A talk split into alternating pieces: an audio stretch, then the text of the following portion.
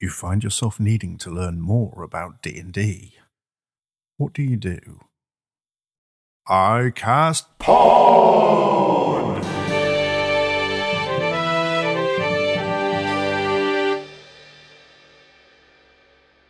Welcome to iCast Pod, a D&D podcast about creating characters, taking chances, rolling dice, and having fun. I'm Mike, your DM and guide to all things dungeonesque and dragony. In this our second bonus episode, we're going to look into a brief history of D&D.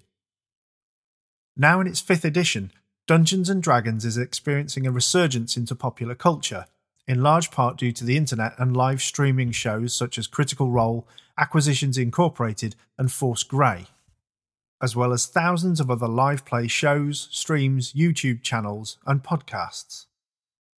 It has spawned countless other games, influenced most of the forms of entertainment we enjoy in some form or another, and brought to the world the concept of levelling up.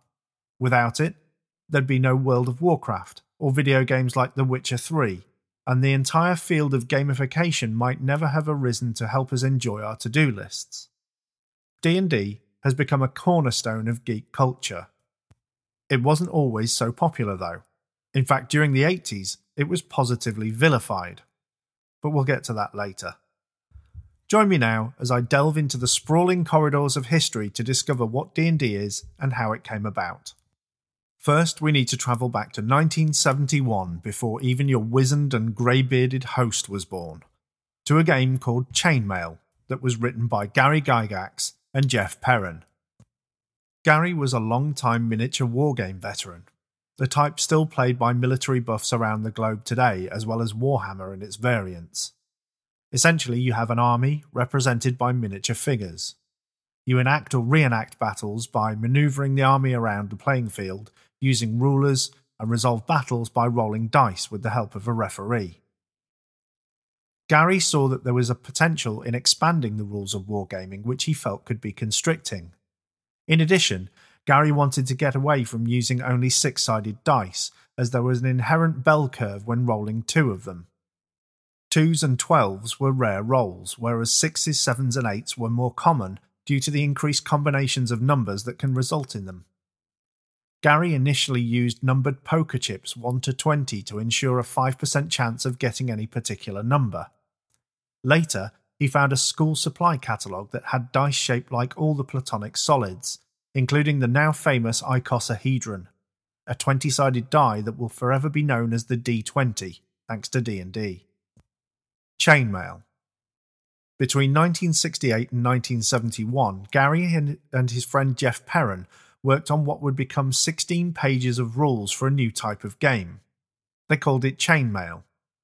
It differed from traditional war games in two major ways. First, some of the miniatures, instead of representing multiple units, were instead known as hero units that could withstand much more punishment than ordinary units.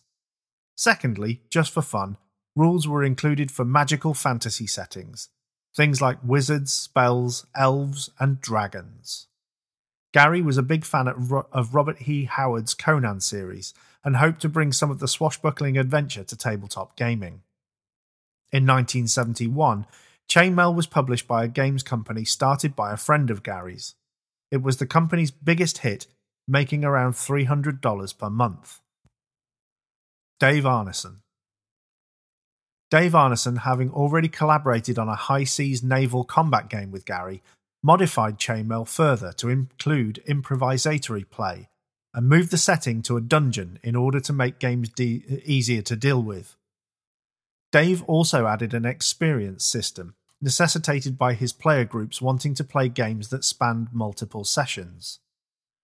Characters now earned experience points based on what they do in the game. Earn enough points and the character goes up a level. Dave also took a different approach to being the game's referee, too. Instead of just acting as an arbitrator of the rules, he also performed as a kind of guide to the dungeon and the world itself, describing the scenery and encounters. Gary and Dave agreed to collaborate again after talking about what Dave's group were up to, with Gary trying to codify new rules from Dave's notes and during long phone calls. There were four races in the original edition human, elves, hobbits, and dwarves. classes were constructed, originally consisting of just fighting man, magic user, and cleric, each with lists of mathematical attributes that were used during play, like intelligence, constitution, strength, and so on. The list of available weapons stretched too to include many new bladed, blunt, and spiky things. The attributes in particular enhanced the playing of a character. A low intelligence score might literally spell disaster for a wizard, but isn't going to stop a warrior swinging a sword. And those same attributes could also feed into playing the role. A player could easily act out their version of a character with low intelligence. TSR By 1973, Gary had shopped the game around publishers, but no one could ever seem to see the potential for a game that had no winner and didn't really end. So he set up his own company, Tactical Studies Rules, with a childhood friend, Don Kaye, who had helped Gary playtest the game. Dave Arneson wasn't asked to join the fledgling company, as he and Gary didn't exactly see eye to eye on many things. He was just having fun playing the game. The company managed to raise $2,400 and got to work. In January of 1974, the first thousand copies of the three booklet set were printed, ready for sale at $10. A set of dice cost $3.50 extra. As with so many brands that came out of the 60s and 70s, TSR at this point is run from Gary's basement. There was no budget for marketing, but word of mouth proved to be D&D's success, spreading through hobby shops, colleges, and schools, and in 10 short months, TSR sold out of D&D booklets. Shortly thereafter, the advanced version booklet came out in 1977, adding many new features, including new classes Assassin, Bard, Druid, Illusionist, Monk, Paladin, Ranger, and Thief. The first monster manual was also released. The Player's Handbook came along in 1978 and the Dungeon Master's Guide in 1979. Pre-packaged adventures followed, written by Gary, Dave Arneson, and others. But the real beauty of D&D, the thing that still attracts players and DMs to it now, is that D&D had scope for people to build their own adventures from scratch, even their own worlds, and all of them can be explored, fought for, and looted. The Satanic Panic in the late 70s and into the early 80s, America was gripped by the satanic panic, which vilified anything seen as satanic, including heavy metal music, video nasties, and D&D. Around this time, the media was circulating rumors of satanic cults performing ritual child abuse, centered at the time around alleged abuse of children by teachers and other adults in positions of authority. In 1979, a student named James Dallas Egbert III disappeared from his college in Michigan, and rumors circulated that he had been killed as part of a real-life D&D game in the steam tunnels under his college. James had been something of a prodigy, so no one could think of a reason why he would just disappear. William Dear, a private investigator from Dallas, worked on the case by trying to get into James's mindset. He found a seemingly meaningful arrangement of thumbtacks on James's corkboard and studied the D&D manuals for clues. The only other clue left by James was a note stating that if his body was found, it was to be cremated. The handwriting on the note did not match James's. William believed that the path to finding James could be found by, through studying D&D, even paying to play games to get a better understanding of the game and by extension the mindset of a player. Dear was interviewed multiple times during the course of the investigation and was even quoted using the attributes from the game, saying that James did not possess strength and charisma, but inte- intelligence and dexterity, yes. And the media ran with it. Eventually, James called Dear, who went to visit him in a dilapidated hotel in a bad part of the town he'd escaped to. On the condition that Dear told no one where he had been since he'd disappeared, James told him his story. In fact, James had left Michigan after a failed suicide attempt due to depression stemming from a troubled home life and the fact that he hadn't come out as gay to his parents, which would have been an even bigger deal back then. He'd also started using drugs and alcohol as a way to cope. He planned to commit suicide in the steam tunnels, which students had used for playing, partying, and having sex in, but had been unable to go through with it. He'd written the note with his left hand to throw people off. And had spent some time couch surfing, staying with friends, and eventually hitched a ride south. James was reunited with his parents, and Dear kept his word and told no one about James's story. Dear visited James at his parents' house on occasion. Sadly, about a year after being found and returning home to his parents, James finally did commit suicide.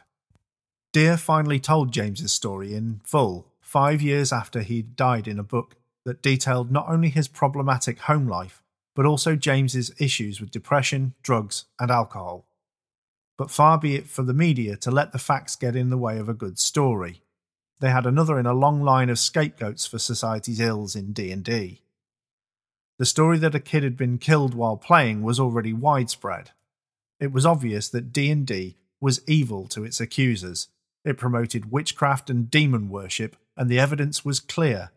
The booklets contained spells and incantations, and there was talk of demons within its pages. A 1981 novel called Mazes and Monsters, presumably for copyright reasons, told a tale of a youth who became so enamored with a fictional version of the game that he could no longer tell what was real anymore. It was based lo- loosely on the story of Egbert's disappearance. It was later developed into a film starring a young Tom Hanks. Another parent formed a group called BADD, bothered about Dungeons and Dragons, after she claimed her son shot himself in the chest after receiving a curse in the game. It's interesting to note that a similar thing happened more recently with the Harry Potter franchise, with certain sections of society branding it evil and dangerous for similar reasons, and the media regurgitating the story to the public.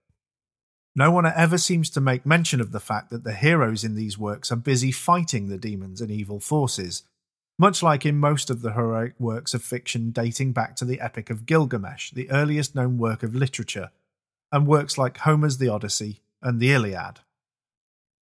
TSR makes bank. For now. By 1982, TSR was boasting sales of between 16 and 22 million dollars. Sources vary.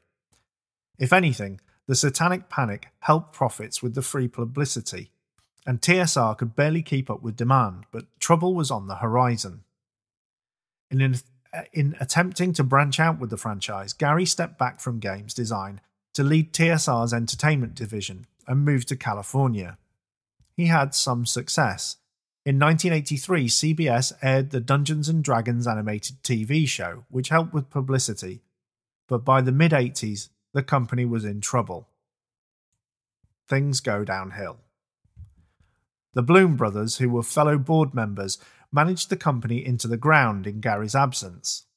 The company had bought 70 plus company cars and spent around 1.5 million on office furniture. When Gary came back, TSR was 1.5 million in debt.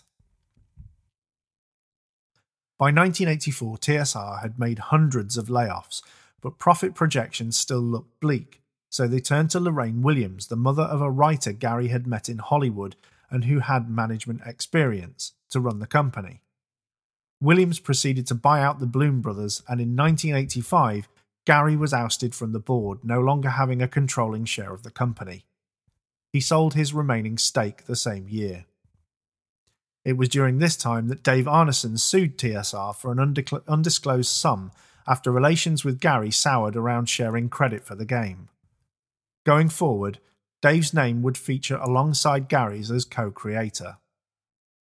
And so it goes. TSR continued for 12 years after Gygax left, but had fallen behind its competition by the mid 90s. Eventually, TSR was acquired by Wizards of the Coast in 1997, and the TSR name was dropped from D&D products by 2000. More editions followed, but were mostly sidelined by video games like World of Warcraft, which were not only based on D&D, but often made by people who were fans of D&D. Up to date. The fifth edition was released in 2014, which soon hit Amazon's bestseller list, and the uphill crawl got taken up by streamers, leading to where we are today an internet full of D&D shows, how-to videos, podcasts like this one, as well as merch, fan art, and more. Gary Gygax died in 2008 at 69, and Dave Arneson died in 2009 at 61. But their legacy lives on every time we roll an icosahedron.